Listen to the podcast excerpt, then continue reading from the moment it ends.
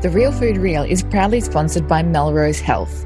Founded in 1979, Melrose Health has been delivering improved health over 3 decades by developing natural, delicious and innovative health foods from the best natural and organic ingredients. Their Healthy Kitchen Oils range has just launched and includes my favourites, liquid coconut oil, grass-fed ghee and avocado oil. Visit melrosehealth.com.au or check out at Melrose Health on Instagram to learn more. Welcome to The Real Food Reel. I'm Steph Lowe, the Natural Nutritionist. We're shaking things up on the podcast, and each week I am joined by our cast of experts, including Kirsty Wirth, Phil Maffetone, Kale Brock, Allie McLean, Katie Pettuccini, and so many more leaders in the fields of real food, gut health, sports performance, holistic wellness, and optimizing your health, metabolism, and longevity. While you're tuning in to today's episode, would you take a screenshot of your smartphone and share it on social media with the hashtag RealFoodReel? I'd absolutely love to know that you're tuning in. And while you're there, why not share this episode with a friend who also needs to hear our information goldmines and aha moments? Sharing the show means we can continue our mission of simplifying nutrition and showing the world that health starts with what you choose to put on your plate. Without further ado, let's dive into this week's episode of The Real Food Reel. In episode 245 of The Real Food Reel, we share with you a case study from a client of Ellie's here at The Natural Nutritionist, which really highlights the benefits of checking in with a qualified professional to optimize your nutrition, training, lifestyle, pathology, and health. You will learn the importance of preventative health care, the key blood markers that were examined, the amazing results that took place over just 4 months, and so much more. We hope this inspires you to check in and learn how you can make a difference to your health naturally. So we're going to dive straight in with the case study, and I was really inspired to share this particular case study with listeners today because it's not your standard individual that felt horrible, knew they needed some work, came into the clinic, you know, basically like SOSing for help. So in this particular scenario, I had a gentleman that came into the clinic. He's, we could say middle age, in early 40s, and aware of the fact that he's got a family history of cardiovascular disease. So the reason he came into the clinic was not so much because he was feeling terrible, but because he was aware of the family history, aware that he was sort of getting past that getting into that second half of life and just wanting to sense check with a professional that he was doing the right thing by his diet for himself and also for the sake of his partner. He was really conscious of optimizing his health for the people around him, which I thought was amazing. Yeah, I think this is great. I think that's so good that he's not waiting until he feels unwell or has a symptom that he's dealing with or has a chronic condition. And I think it should be celebrated that he's seeking that professional advice, which not a lot of us can say that we do. Yeah, exactly. And you know, in this particular case, he almost felt like, oh, you know, I don't know if I should be coming for this conversation because I think everything's actually okay. Which I thought was even better because he was so still willing to have the conversation. And for the women listening, please share this discussion with your loved ones because the reality is that not enough men are seeking support for their health. Not enough men are doing things from a prevention standpoint. They're usually waiting until it's too late to make a difference, or at least until it's too late to make a difference naturally. So this case study is a really important one for females and in particular males to listen to. Yeah, definitely some inspiration there in how to approach your health. And, you know, he obviously had some fantastic results, which we'll take you through. Yeah. So in the discussion we had initially, like he was not living a terrible lifestyle. He wasn't eating food out every night. He wasn't getting Uber Eats every night. There were some vegetables in his diet and he was exercising. So he was doing strength training. But what I picked up on is that his training was all like harder, faster. he wasn't sleeping enough and he was stressed as well. So by work, he was stressed and that was impacting his quality of sleep.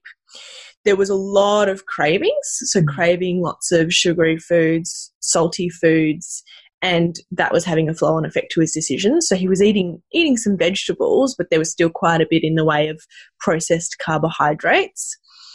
And he was also not drinking enough water. How much? I think he would have been lucky to be having 500 ml a day. Okay, right. So, you know, don't think that I've got these ridiculously high standards for water consumption, but 500 mils per day is quite low, especially when you're topping that with black teas and coffee. And exercise. Yes, and alcohol as well. Oh, gosh. Yeah. Like a dead plant. I'd feel like a dead plant anyway. Wouldn't you? Like in my head, I'm just thinking of his cells like literally shriveling and looking really limp. Oh, totally. That's where my head goes. I'm sure, yeah, you're imagining a dead plant. I just get so tired, let alone, you know, what's going on underneath the bonnet. Yeah, exactly. For me, it's cravings. Yeah. I know that I get like this insatiable appetite when I'm dehydrated. Thirsty. Yeah, for sure. I'm sure we're all guilty of that at times. Yes. Anyway, back to John Doe. So hydration was one of the first things that I wanted to get started on. We had like quite a long discussion around hydration and he didn't feel as though it was an issue. He wasn't actually noticing the downsides of being dehydrated, but I had to just ask him to trust me and to go away and to focus on drinking enough water because it's almost more important than what he was going to put on his plate, firstly, that hydration. And I think that's a really important conversation because not all of us are very much in touch with our bodies or how we feel. And you know, I obviously am and you are. I've known you for a long time now. But what we don't want to do is assume that our clients are paying that much attention. So he genuinely thought that he was having enough water and he was fine. But was this just what he was used to? Like, was that just his benchmark? And I think that's what it is for a lot of people until they say they see differently. Yeah, exactly. And there must have been something within him that thought there's room for improvement. There must have been because he came in for the consultation, came in looking for advice. So there must have been something there in him that thought that there's you know at least room for 5% improvement, I'm sure. But perhaps what he didn't know that there was like room for 50% improvement in terms of how we felt, which is another important message for you if you're listening is that, you know, this holistic approach to your health, taking care of your diet, it's not always about waiting until it's too late and until you're feeling like, you know, you just want to hide under a rock. Sometimes it's just about making sure that you're getting the absolute best out of yourself. You know, if you're currently at 75%, trying to get you to 95%. Yeah, and you may have never felt 90% or 95%, so you don't know what that's like. So, yeah, I definitely encourage that to get some support to elevate your health. And you might not even know what that feels like, which is quite incredible. Yes, exactly. And for all of those people that have the fear of being on a diet, you know, following the guidelines that your nutritionist gives you. And I hate the word diet. So potentially, you know, let's not even call it that. But for all of those people who have a fear of eating well, it should actually not be difficult because when you start to eat well, you should start to feel so much better that it feeds the compliance or the decision-making process because it's almost insanity eating things that make you feel like crap. It is. Time and time again. It's also being aware of the stories. You know, the story I'm telling myself is that my nutritionist is going to expect me to do it 100% of the time, which is bullshit. Like we say to all of our clients, like that old 80-20 cliche, and it is a cliche, but it's true. Like you don't have to be perfect because that doesn't even exist to achieve your goal. So it's really about being aware of the fact that we can probably all do things better, but we're not saying that you can't enjoy yourself or, you know, include some of your favorite foods, provided that you have that discussion with your practitioner. Yeah. And also on the flip side, so that story you tell yourself potentially you're going out for dinner. The story some people might tell themselves is I'm out for dinner, I can have whatever I want. The reality is if you're at a restaurant, you can still approach the menu with a sensible lens. For sure. You can still eat really well at a restaurant, or that story of I'm on holiday, so I'm going to eat whatever I want. You know, we don't have to allow the eating out or the being on holiday to get in the way of eating well, being well. No, but you are allowed to have a little bit of fun. Totally. Totally are. Cool. So you went through his goals. Went through his goals. We worked on hydration. We looked at sleep quality. We also looked at his diet, of course. Mm-hmm. So like I said, there wasn't, you know, too much in the way of Uber Eats and there wasn't fast food, but there were still processed foods, which I knew would have been getting in the way of his cravings. So there was still, you know, the toasties for breakfast, the easy to make pastas for dinner, little bits of vegetables, but the priority being placed on the vegetables, the good quality proteins, the anti-inflammatory fat. It was just a little bit skewed in the wrong direction. So, you know, we talked firstly about hydration and getting more non-starchy vegetables in. They were two of the biggest things that he had to go away and work on. And what we also did was talk about him getting some blood tests. Yeah, this is where I really want to dive in because I think this is a fascinating area that's often overlooked. Yes, and in this case I knew because he wasn't aware of how poor he was feeling that actually getting the tests and seeing the numbers on a piece of paper would help to feed the compliance and the changes in his diet, his hydration, his lifestyle. You know, some people need to see numbers in order to affect change, and in this case I thought that was very much relevant. Yeah, I totally agree. I think it can be a really great inspiration for people to actually take action, whereas previously with you suggesting a little bit more water might have been like, well, what's that? Water off a duck's back sort of thing, whereas the proof of how that chronic dehydration might be impacting you is a sign that you can't ignore. Yes, exactly. So we got that proof. We got his blood test results not too long after that initial consultation, and one of the things we saw in there was impaired liver markers. So his GGT levels were quite high, and this is where we had that discussion around hydration. Yeah.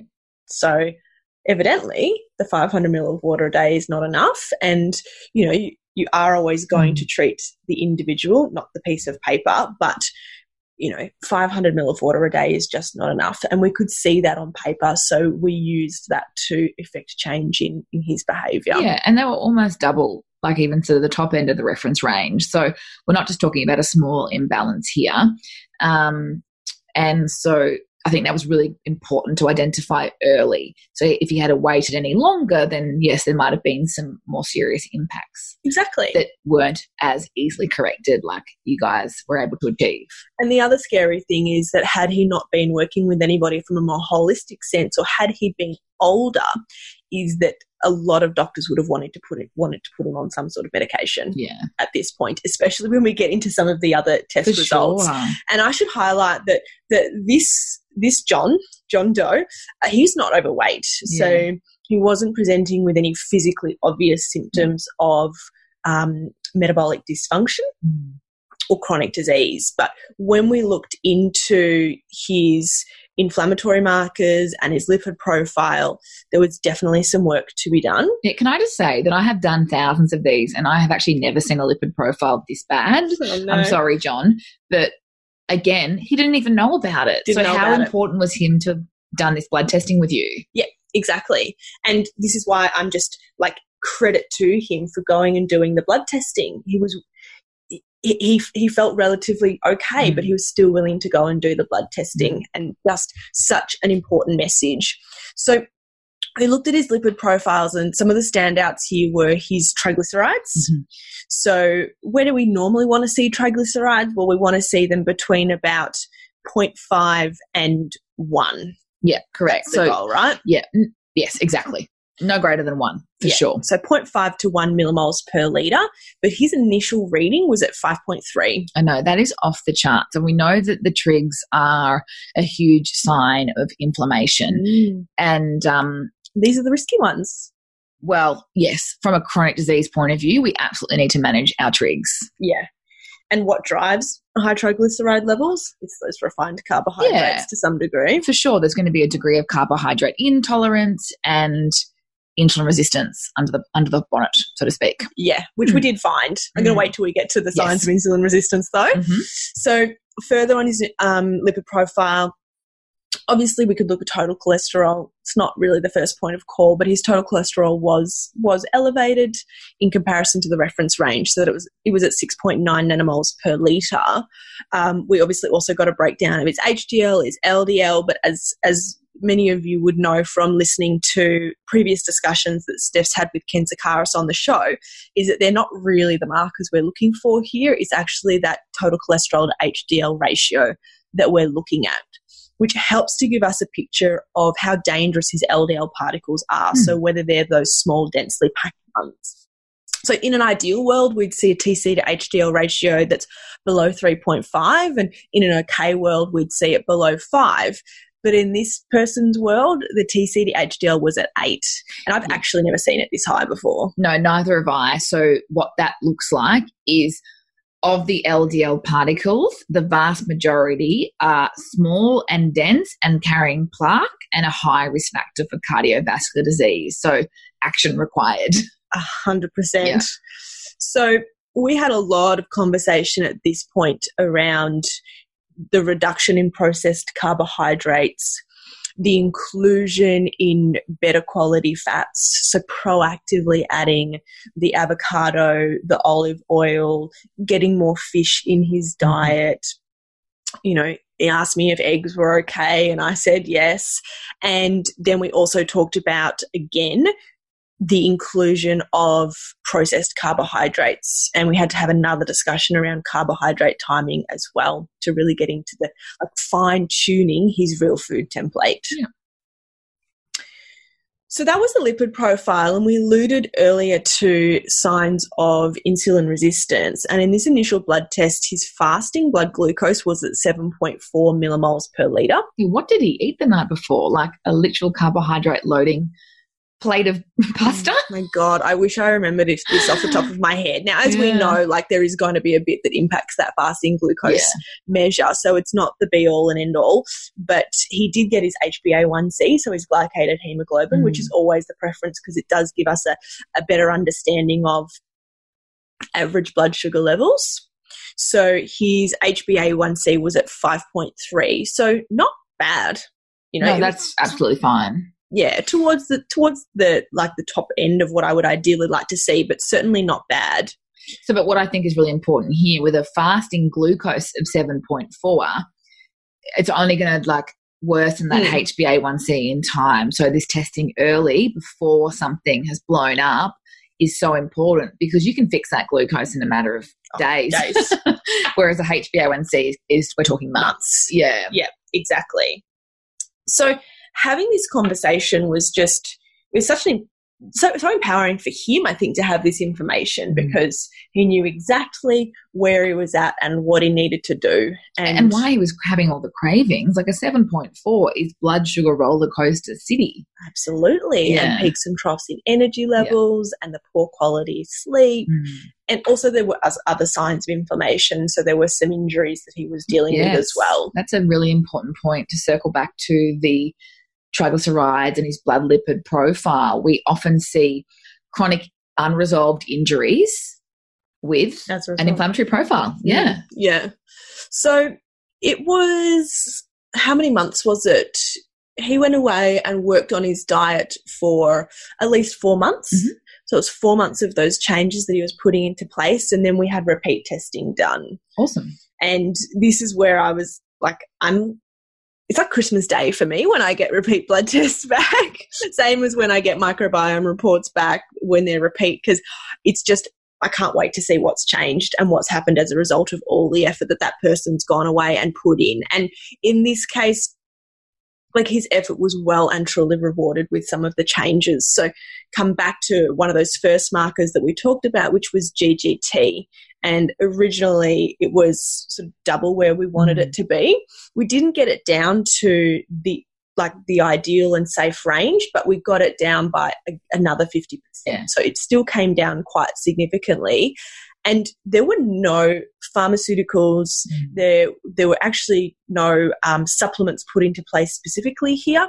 The focus was really on hydration, plenty in the way of green cruciferous and sulfur-containing vegetables, and also a reduction in alcohol and caffeine intake. Yes, liver support. Yeah. Yeah, love it. Those four things alone, no pill, it really helped to significantly improve that GGT.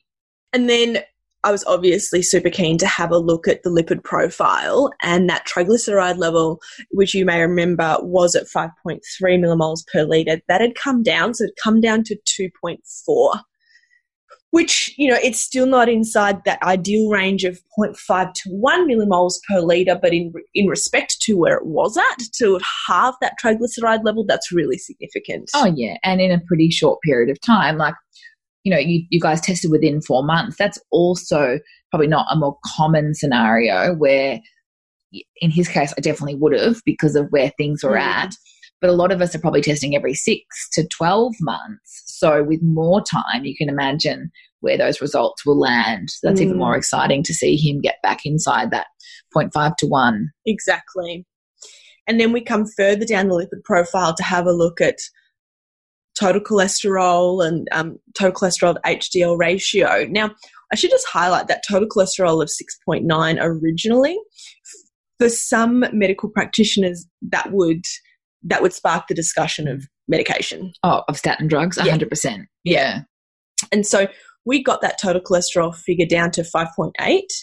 Like I said before, it wasn't the primary goal, but to see it come down, I think also appeases concern of the doctor working with this John, but it was the total cholesterol to HDL ratio that was the focus here, and that did come down as well. So that came down from an original 8 to 6.7. So there's still some work to do here, and the thing we have to keep in mind is that these markers don't appear, you know, through 3 months of bad eating. These markers appear through, you know, 3 years and decades of less than ideal lifestyle and diet. So don't necessarily expect these measures to come down in the space of 4 months, but at least to see them coming in the right direction is really great for feeding the behaviour change. Yeah, for sure. I think 4 months is a pretty short amount of time, and heading in the right direction is what's most important. And then obviously to keep going with the changes that you've recommended. Yeah.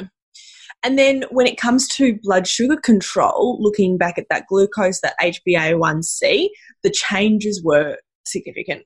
So the fasting blood glucose came down from that pretty scary 7.4 to a much more tolerable 5.3 pretty close. Millimoles per litre. Yeah, close enough to that goal of 5.1. And then HbA1c had come down from 5.3 to 4.6, so very much within the realms of really healthy blood sugar control. Yeah, and obviously then no signs of carbohydrate intolerance or diabetes risk, so that's incredible. Yeah, precisely. So just such a positive story about how, you know, you might feel seemingly okay, and you know, may still be, you know, aware enough to know that a family history of heart disease may suggest that as you get older, you should start to look at what's going on under the hood as well. I think it's just fantastic that John did this, and even better that he saw such great results as a result of what effort he put into his diet and modifying his lifestyle. So there's obviously still a little bit of work to do, but for him, like, it won't even be work anymore because he'll know that the benefits are just there and obvious. And he probably also has a really great relationship with his doctor right now as well, because his doctor is seeing these markers come in the right direction and won't be as keen to recommend medication like the statins. Yeah, I would have loved to have been in the room when the doctor saw the repeat results without the intervention that they were perhaps wanting to prescribe. So I think that would have been really cool to see. But yeah, like you said, really important to have a way of monitoring things. Like, I can just think of another example just briefly where a client of mine, we had got his, again, triglycerides down to 1. Is he? From about 2.5, so nowhere like this level. But then for some reason they had stopped their prescription, let's say, what I had prescribed, and then we saw the numbers come back up. Yeah. And that was, again, a really interesting way to have a look at, right, or what have we stopped, what behaviour had been dropped or forgotten about, and this is the impact of that. In this particular case, there was a supplement involved, and we know that some people have trouble with compliance when it comes to supplements, or they think that they need to take one bottle of magnesium or one bottle of fish oil or whatever it might be. And then they're done. Then they're done. Whereas for this client, it was more about reiterating the importance that this was really important for them to be taking to manage the inflammation, which is something they'd been working on for decades. Mm. So that was really interesting. And I think, again, the repeat testing can tell you a lot. Yeah, about what's going on. And also, you know, John was in his early 40s, so at a stage where he could do something about it. For some people, they get this analysis done and they start doing their work in their early 60s or their late 60s, and at that point, it's not always as easy to affect the same change with just diet and lifestyle. I wish it always was, but sometimes it isn't, and that's when there has to be supplements or medication for a short period of time. So that should be like, that message should be a really positive one for you listening, is that if you are aware of these things early enough and you start to take control of your health early enough, then it doesn't become a big deal. Yeah, totally. And my client in particular is 70 and he has a history of statin drug usage and PPI, so proton pump inhibitors. And I often wonder how different his health would be now if he knew what he knows now 20 years ago. Yeah. And that generation, unfortunately, are the ones that I see struggling with their health the most. Not only were they in the low-fat era, they were in the era where there was the overprescription of certain pharmaceuticals when we weren't aware of the side effects like we are now. And so a 40-year-old is quite different, still probably around in the low-fat era, but on the back end of that overprescription. So in a much, like you're saying, a much better position to correct things and quite quickly, like we see in this example. Yeah, yeah.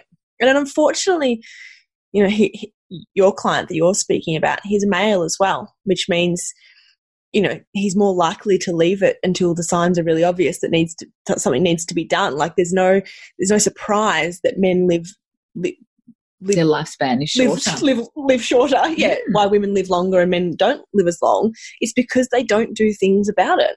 Yeah. They don't take action until the warning signs are there. And, yes, some people may say that females are hypochondriacs, but I would say it's more just being in tune with their body. Yeah, and obviously we're generalising here, very much. But there is that ostrich syndrome where it's the head in the sand, which we're trying to encourage you guys not to be, obviously, and we're here to help should you need. Mm. Yeah. So in this scenario, as you and I both do, you know, when we send people off to get their bloods tested, we provided them with a letter, or I provided John with a letter that he could take to his doctor. So he wasn't just walking in and saying, "Can I please have blood testing?" He had a really clear list of blood tests that he went away and got done. And there were certainly more tests done. We've talked about a small subset of tests, but there were more tests that were done, and there were other tests that we haven't even talked about that were of relevance that we actioned. So things like low vitamin D levels and actually his hormones were affected by that as a result as well. So his testosterone, but his testosterone levels were lowering as well. Yeah.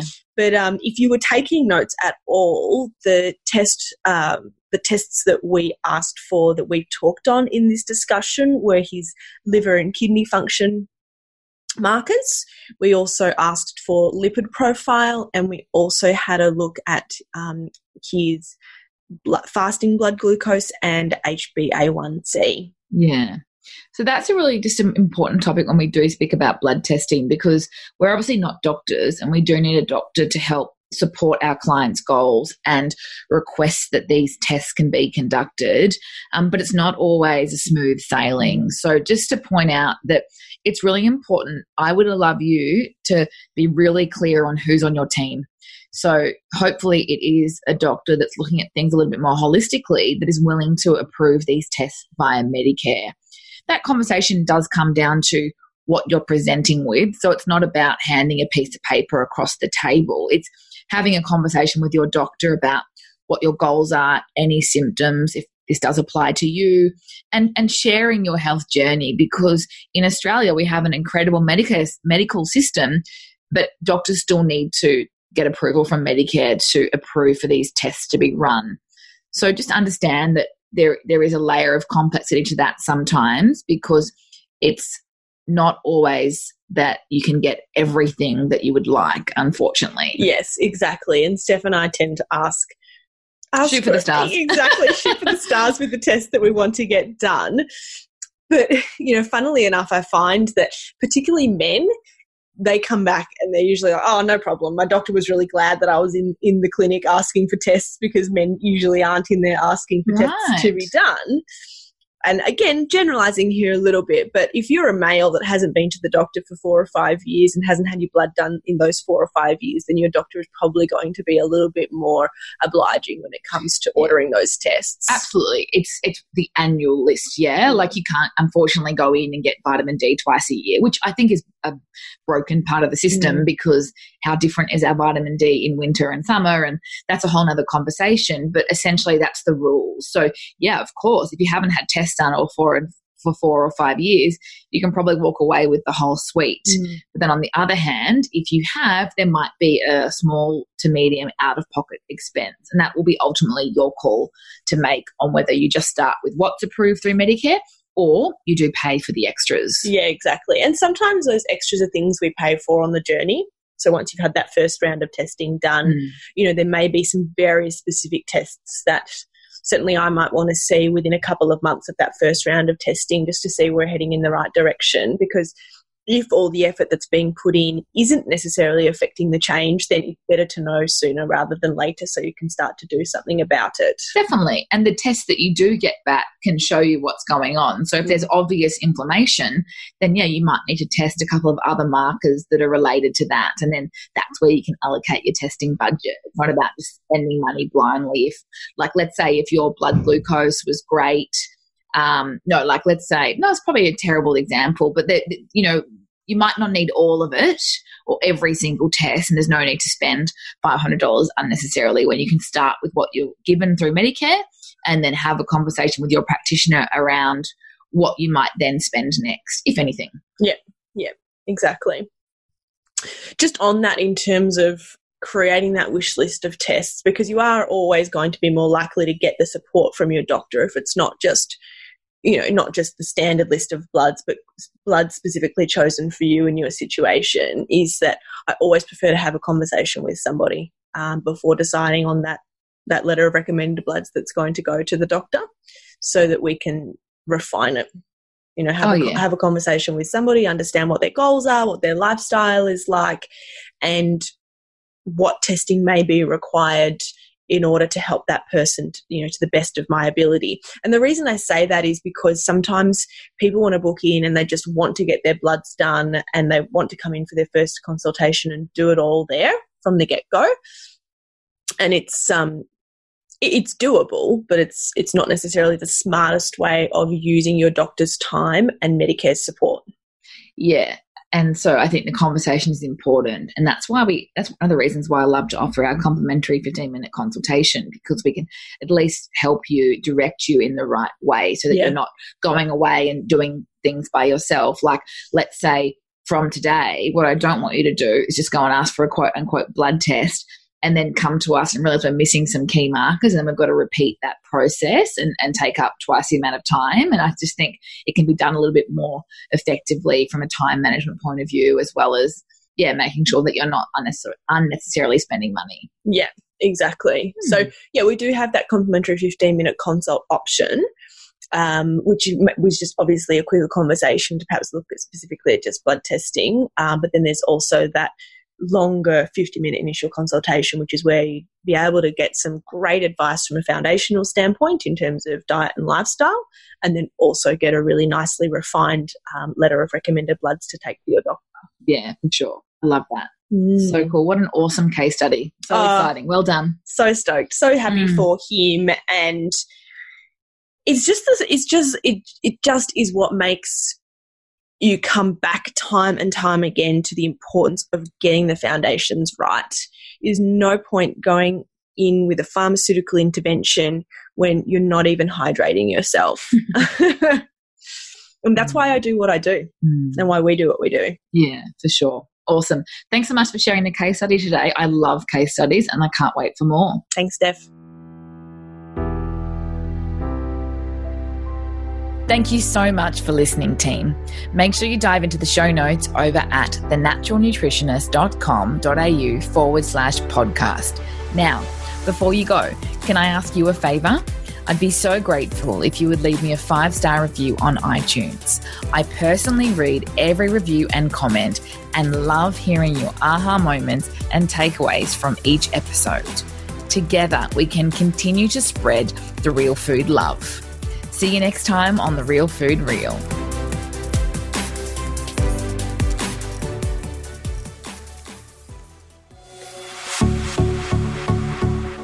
This has been a production of TheWellnessCouch.com. Check us out on Facebook and join in the conversation on Facebook.com/TheWellnessCouch. Subscribe to each show on iTunes and check us out on Twitter.